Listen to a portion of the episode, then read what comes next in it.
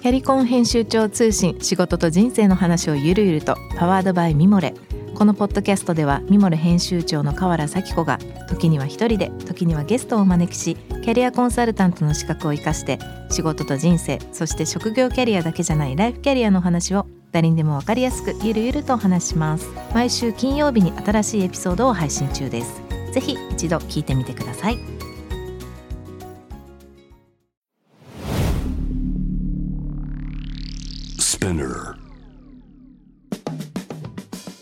ナビゲーター中道大輔です。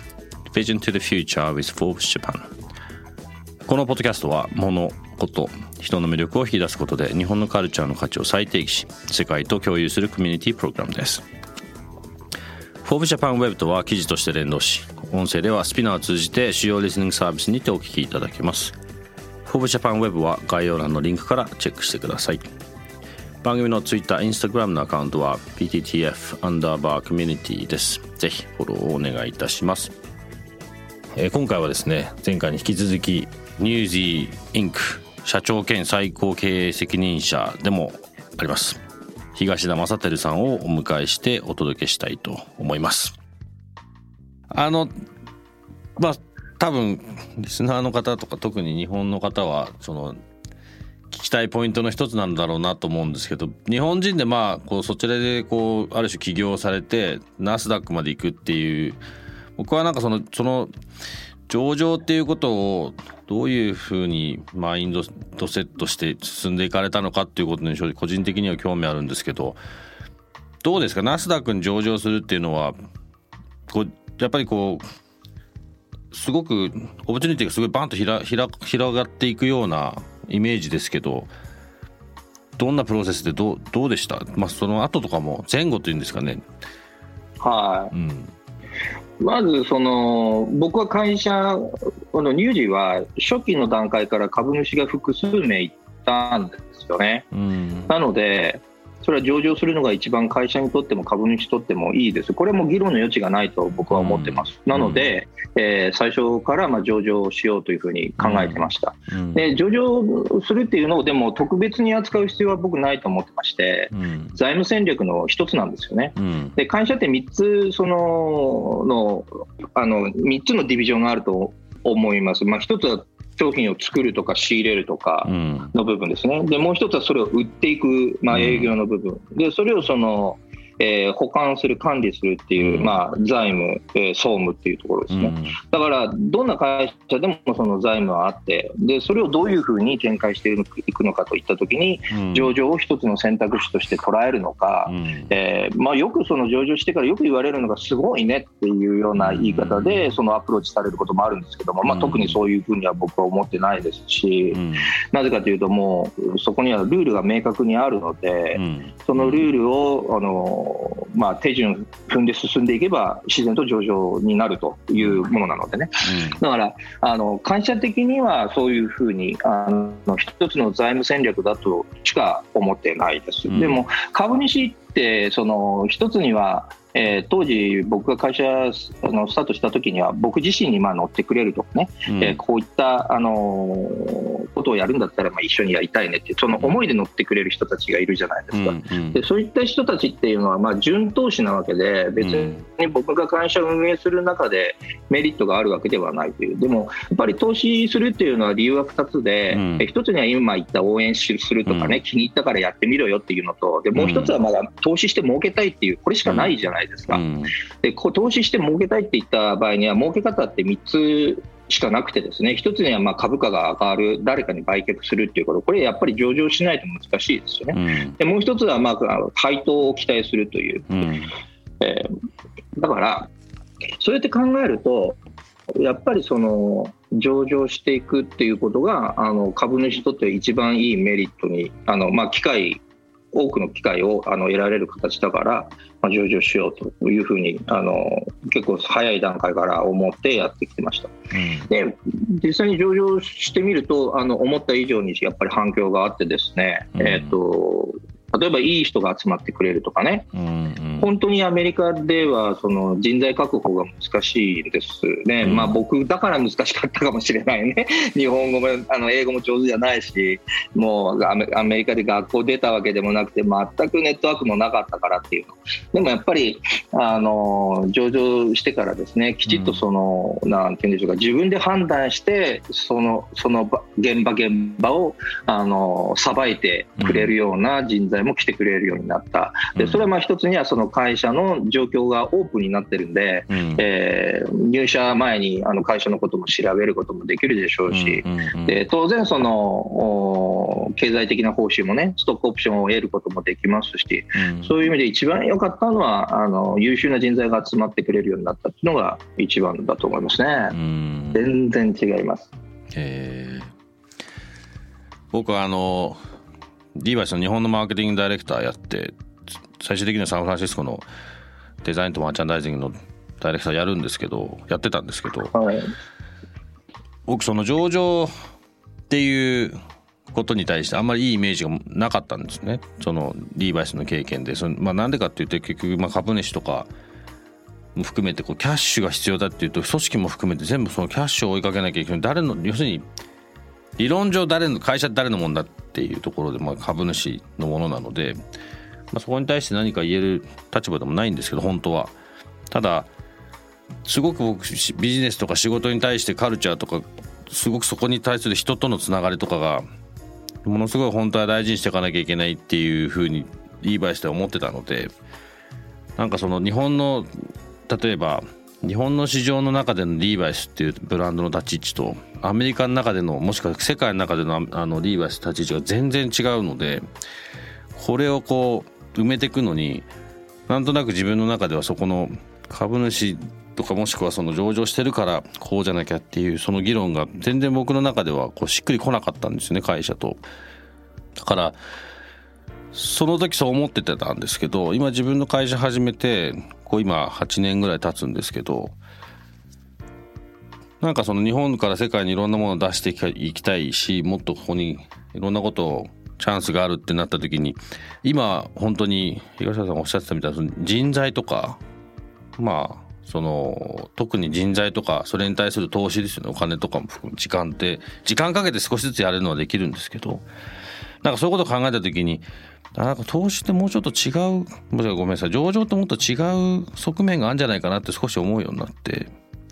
なんか今ちょっと自分の中で少し自分の中のその上場に対する考え方がそういういろいろ変わってる時期だったのでなんか今の話はすごい勉強になりました。手段だと思うんですよ。その先にもっとやらなきゃいけないこととかやりたいことがきっとあってそこに行くためのなんか手段でそれをもうもう少しこう次のステップに行くためのまあ今そのステップにいるっていうことだと思うんですけど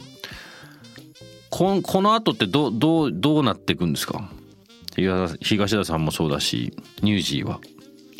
会社としてはもうやることいっぱいで、うん、あのドリップパックコーヒーのあの、受託製造受託製造で一番の会社になりたいって今思ってやってます、うん、でドリップパックコーヒーアメリカ全然ないんですよね。ないですね。我々一生懸命やってますけど、うん、あの全然まだ広がってない状況。一方でまだまだだからすごくあのチャンスがあるんですけれど、大きな市場があって。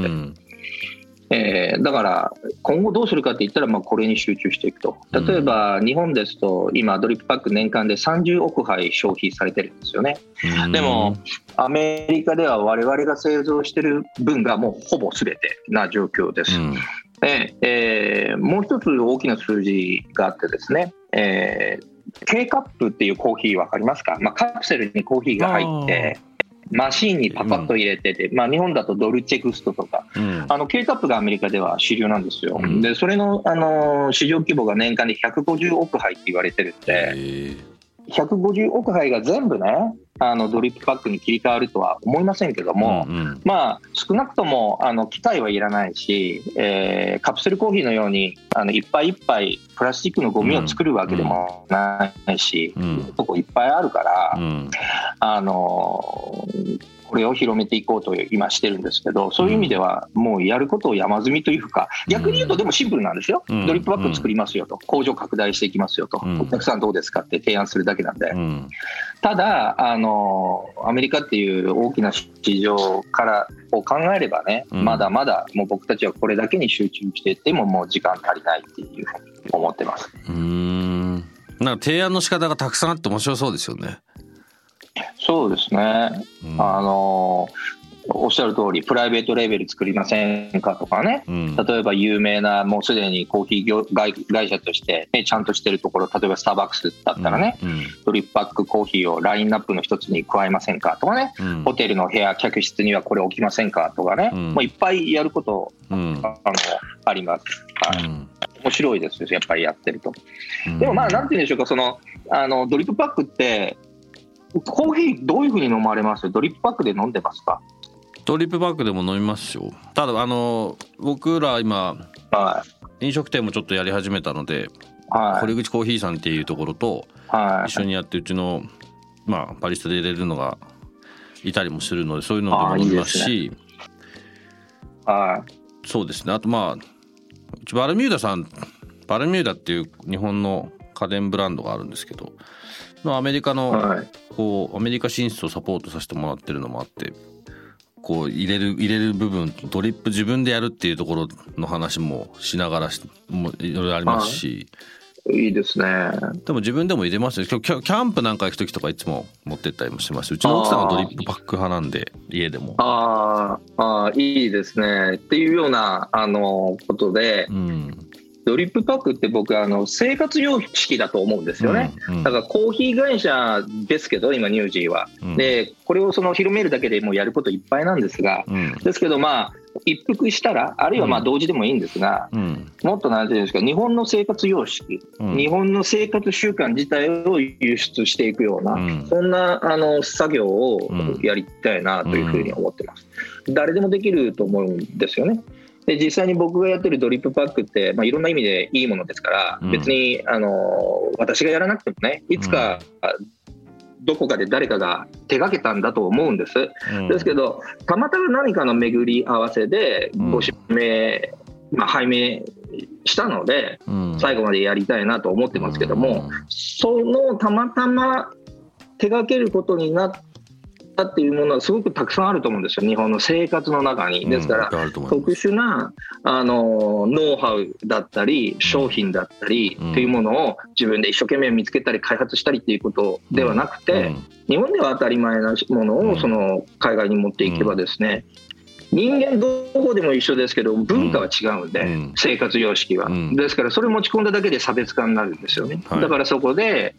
えー、違ったものとして販売できるチャンスがあるっていう、うん、だからそういったものにどういうふうに巡り合うのかっていうところが、あのビジネスの面白いところかなと僕思いますし、今後のニュージーは、えー、まず、ね、アメリカ一番のその加工会社になりたいですけれども、同時に日本のの生活様式を海外に販売していく窓口になりたいなと思ってやってますね。素晴らしい。その後者の方は僕が考えてる自分たちのミッションだと思ってることと、まあ、イコールなので、まあ僕、僕も今そのおっしゃってたことっていうか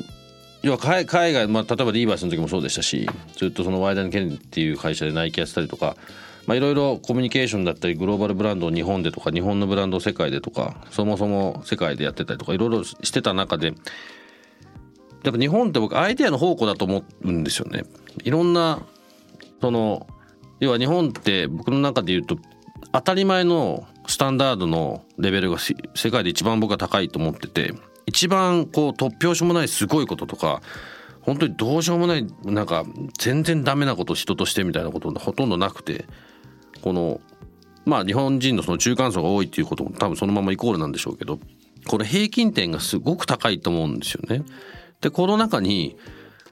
まあそのアイデアがたくさんやっぱあるだその中で確かにあのハンドドリップのドリップパックってそういうことだよなってすごく思いましたし今おっしゃってたこともそういうことだなと思いますしそれ以外にも本当に例えば電車が時間通りに来るとか街が綺麗とかそういう様式の後ろ側にあるこう何なんだろうっていうふうに見た時に本当いっぱいあると思うんですよ。それをいっぱいありますみんな普通に普通に言葉とかの問題じゃなくて向こう持ってってなんか変えたりする必要あんまなくて後々もしかしたらもっとアップグレードとか広げるとかいう時にちょっと何て言うんですかね、まあ、手を加える必要はあるのかもしれないですけど基本的には例えば食事なんかもそれなんであの先ほどちらっとお伝えした飲食店少しやり始めたかっていうと僕ロンドンで育った時にないんですよね。でもみんな日本に来て海外の人は別に食事を食べてものすごい美味しいって帰ってで日本であの例えばロンドンでもどどの海外でもアメリカ、まあ、ニューヨークぐらいかな若干違うと思うのは。例えばジャパニーズレストランっていうと大体寿司か、まあ、焼き鳥かラーメンかなんかそこにちょっとなんか海外エッセンスの入ったフュージョンかみたいな状況でで大体こうなんか赤ちょうちんが置いてあってみたいなすごいそのクリシェな状況でしかなくて。でもなんかそれもっといろいろできるよなっていうのはで実際日本ってミシュランの星の数が一番多いんですよね日本って。でその後ろ側って何なのそうですか。星の数ですね。要は三つ星とかの数はそんまああれですけど星の数でいうと圧倒的に多いんですよ。だそこって何なんだっていうのをなんか自分なりにこう定義して持ってこうと思ってただまあそうやりたいっていう話は今ずっとしてますけど、まあ、それこそ僕なんか飲食の事業とかやったことないとこなんでまあやりながら結構これ大変だなとか思いながらやってますけど例えばそういうこととかね他にも前前あの TOTO さんこちら来ていただいた時に話もしたんですけど日本のトイレ、もう世界一だっていう話を僕はまあ今個人的に思ってる話ですよ。ただやっぱり間違ってないと思ってるんですけど。僕もそう思います、うん、とか。だけどやっぱなんだろうな。なんかもったいないんですよね。そういうのが。やりきれてない気がして。だそれもやったら日本のことももっと出せるし世界の人たちもそれで喜べるしそうすることによってウィンウィンじゃんってその中で僕やっぱ文化がすごく大事で今自分たちでちょうど緑茶のブランドを始めたんですよ日本茶の。で世界中のグリーン、まあ、グリーンティー日本茶ってイコールだとした時の世界中のグリーンティーの9割近くは日本のじゃないんですよね。で別にそれがダメだっていうわけじゃなくて日本が出しゃいいじゃん。でも日本見ていくと、まあ、いろんな JA の問題とかいろんな理由があって、まあ、そもそも考えてないんですよ日本から出すってこと自体を。おじいちゃんおばあちゃんたちが多くなっちゃってるし。でただその農家の人たちと話していくともう自分の孫とか息子にはもうさせたくないと仕事を。お金が回ってないから。あだからそれなんでかっつったらみんなペットボトルのお茶にどんどんどんどん移行してるのでちゃんとお茶作ってる農家さんのこうお茶っ葉というかそのプロダクトとか、まあ、葉っぱですよね。がもう全然それじゃやれやれなくなっちゃってる。売りもうこう安く作んなきゃいけないでそういうことやってきてないんでそれってもうその人たちとかもそうなんですけどもう10代300年ぐらい続いてる家なんですよね。これ文化がなくなっちゃうと思うんですよ。ただかさっき言った海外だと例えば抹茶っていう言い方してものすごい今動いてますしで片やそこに本当の意味でのグリーンティーって出てないし全然そうするとこれもっとウィンウィンじゃんちゃんとお金が回るようにしてあげるってみたいなこととかがすごい多いんですよ。だいたい日本の国内だけでどんどんこう困ってる人たちたくさんいるのでなんかねそそれをすごいすいません僕の話になっちゃいましたけどすごい思っててそれでさっきの東田さんの話はそうだよなと思って聞いてました。でもまあこれからもっとあのいろんなものは加速すると思いますよ、そもそもがその日本から世界に出るっていう、世界に出るっていうのは日本のお箱なんですよね、うん、近代で見ればトヨタもソニーも京セラもやっぱり外に出て、あの外貨稼いで、え大きくなったじゃないですか、これってでもあの自分たちのあのプロダクトやサービスを海外に売って、て収益を上げると豊かになるって世界で初めて日本が成し遂げたことだと思うんですよね。その前のあのヨーロッパ勢っていうのは行って取って自分たちがあの収益にした。だけど初めてその中から外に出すっていうのは日本がやったと僕思ってるんですよ。です、あのみんなそれで大きくなりましたしやりきってますし、ですから本来は外国に出るっていうのは日本は別に苦手じゃないと思いますね。ただあのそれをやっていくにあたってその過程で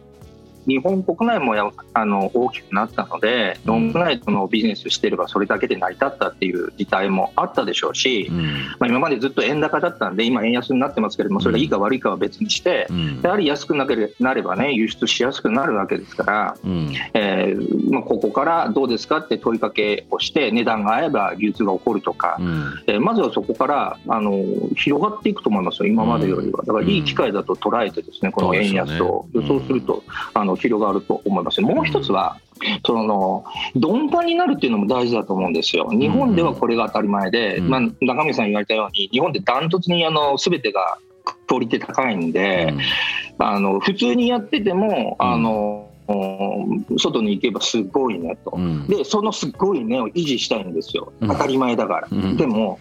それを今度、現地で伝えようとすると、ついてこれないんですよ、でそこでギャップがあって、ガチャガチャして、なかなかあの従業員雇えないとか、育たないとかって言って、撤退するとか、まあ、話が合わないとかっていうふうになってきちゃうけれども、さっきあの、これ、グリーンティーっていうか抹茶じゃ抹茶じゃないじゃんっていうのがあの、ね、流通してるって言っておっしゃったじゃないですか、うん、そこって鈍感力だと思うんですよ、そ、ね、それでも流通すれば、まあ一旦はいいと。うん。でそういうふうに考えていくと、これからも全然悲観する必要全くないと思いますよ、うん。うん、外に出るという意味では。うん、ないと思います、ね、いい機会に、うん、えタイミングになってると思います。なんかすごい大きいなと思うのはその昔とやっぱ今はステージが変わってきてるのは結構やっぱものの勝負からやっぱそのこととか文もカルチャーとかそのもう少しその今おっしゃってましたけどやっぱり背景の話とかストーリーとかっていうこともセットで伝えないといけないような時代になってきてると思うんですよね。そこがすごい大きなチャレンジだなと思うあの全体的な日本の中ではあの伝えなきゃいけない作業が昔に比べると多くなってると思うので、まあ、それをなんとか超えていけるようにしたいなと思います。今後はあ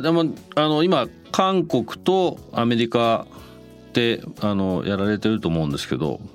この後、まあアメリカの中でこう、はい、強くしてってそのうち日本にもこう動きがあるんですか？ニュージーブランド日本はぜひね当然やりたいんですよね。うん、はい、で我々の顧客はコーヒーブランドさんが多いんでうん、でそういうブランドさんたちってみんなアジアに進出したいんですよ。今度逆なんですね、うん、そうですよね。じゃあアジアから日本からどうやって世界に出るのかと、うん、いうところがねあのポイントになるように、アメリカの人たちはアジアにどうやったら出れるんだと、まあ、朝ともうこれ日本でも売ってくれないかっていうようなあの話はいっぱいあるんですね、ですからそんなブランドさんをねあの日本に持っていくとかね、誰かのえー、仕入れてくれるような方がいればぜひ 我々の方でコーディネートしますんで、うん、はい。まあ、そういうようなところをお手伝いするとかはい。いうことはやりたいですね。うん。なんか想像できますいろんなことが。いや楽しかったです。分かりました。今日は本当にお忙しいところありがとうございました。いやこちらこそありがとうございました。ちょっと今後もいろいろと話を聞かせてください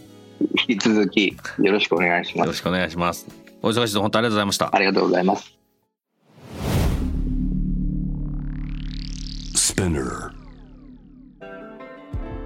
中道大輔がお送りしてきました Vision to the Future with Forbes Japan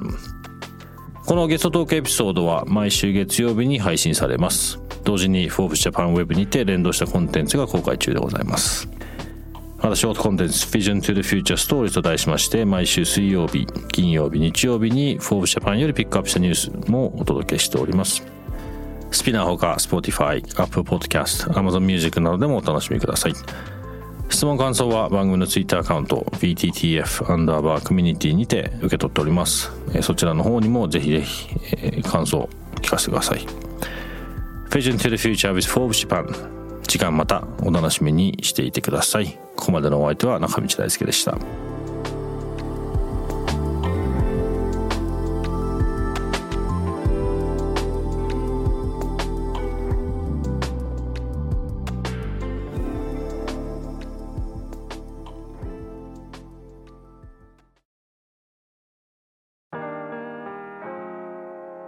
美容家の神崎恵と編集者の大森洋子でお届けする雑談ポッドキャスト「ウォンと私のお名前なんての?」